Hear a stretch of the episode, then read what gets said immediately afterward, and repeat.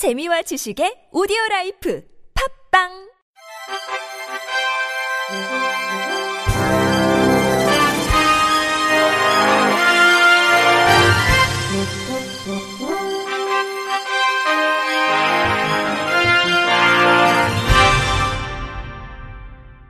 청취자 여러분 안녕하십니까? 11월 19일 월요일 KBIC 뉴스입니다. 정부가 장애인연금을 받는 중증장애인과 기초연금을 수령하는 65세 이상 노인, 30세 미만의 미혼모 등에 대한 부양 의무를 단계적으로 폐지하기로 했습니다. 보건복지부는 내년부터 기초생활보장 수급자를 선정하는 과정에서 장애인연금 수급자와 기초연금 수급자, 만 30세 미만 미혼모 등에 대한 부양 의무 기준을 단계적으로 폐지해 나갈 계획이라고 밝혔습니다. 복지부는 다음 달부터 기초생활보장 수급자로 선정될 것으로 보이는 저소득층 가구를 대상으로 사전 신청을 받을 예정입니다.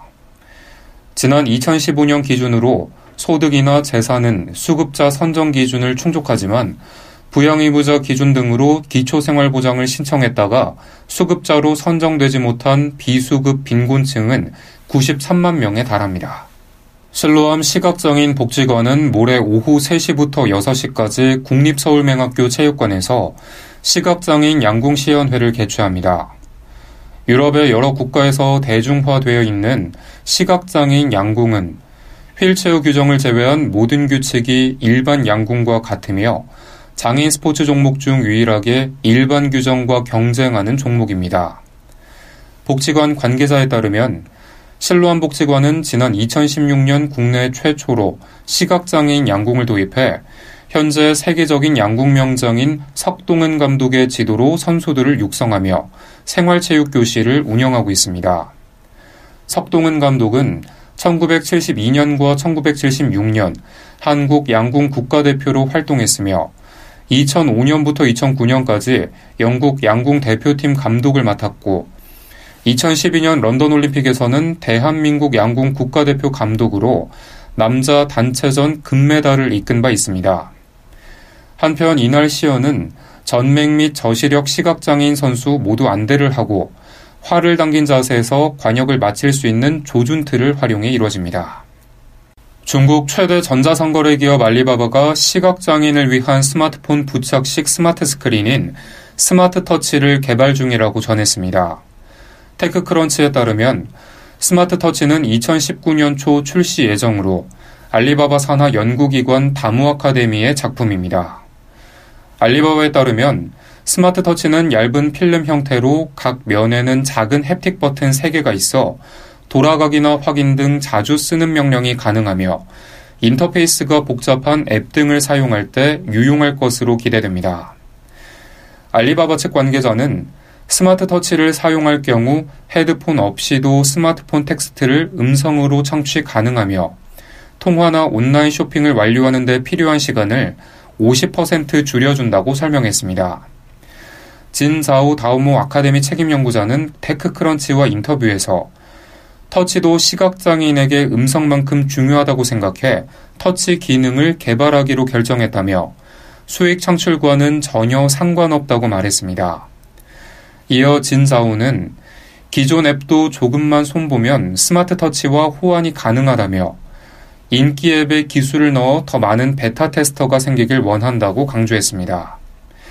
한편 내년 출시를 앞둔 스마트폰 터치는 현재 beta test를 진행 중이며 알리바바 앱 타오바오와 알리페이 스마트 터치 특별판에서만 작동됩니다. 충청남도 의회 정병기 의원이 충남 시각장애인 종합복지관의 방만 운영에 대해 송구 질의를 펼쳤습니다. 충남도의회에 따르면 문화복지위원회 정병기 의원은 충남 시각장애인 종합복지관 행정사무 감사에서 복지관장 채용과 자부담 문제 등 복지관 운영상 문제점을 날카롭게 지적하고 대책 마련을 촉구했습니다. 정 의원은 2012년 복지관장 채용 시 홈페이지 등에 관장 채용에 대한 공고가 이루어지지 않았고 공모 절차도 진행되지 않은 채 충남 시각장애인 협회 자체적으로 채용 절차를 진행했다고 문제를 제기했습니다. 이어 복지관장 채용이 행정 절차를 무시하고 자의적으로 이루어졌다며 심지어 복지관장의 임기에 관한 규정조차 없이 조직이 주먹구구식으로 방만하게 운영되고 있다고 질타했습니다. 또 정 의원은 충남도와 사단법인 충청남도 시각장애인협회 간 복지관 위수탁 협약에 따라 운영비의 일부를 자부담금으로 편성하게 돼 있는데도 장애인 고용장려금을 교묘하게 자부담금으로 편성한 것처럼 편법을 쓰고 있다고 짚었습니다. 그러면서 복지관이 방만하게 운영된 데에는 집행부의 부주의도 한몫했다며 집행부에서는 이런 행태가 재발하지 않도록 특단의 대책을 마련해달라고 요구했습니다. 대구교육박물관은 비장애인들의 특수교육에 대한 이해를 높이기 위해 점자 교과서 4종과 확대 교과서 4종, 촉각 자료 및 점자 학습 보드판, 화면 낭독 프로그램 등을 특수교육실에 새롭게 전시했다고 밝혔습니다.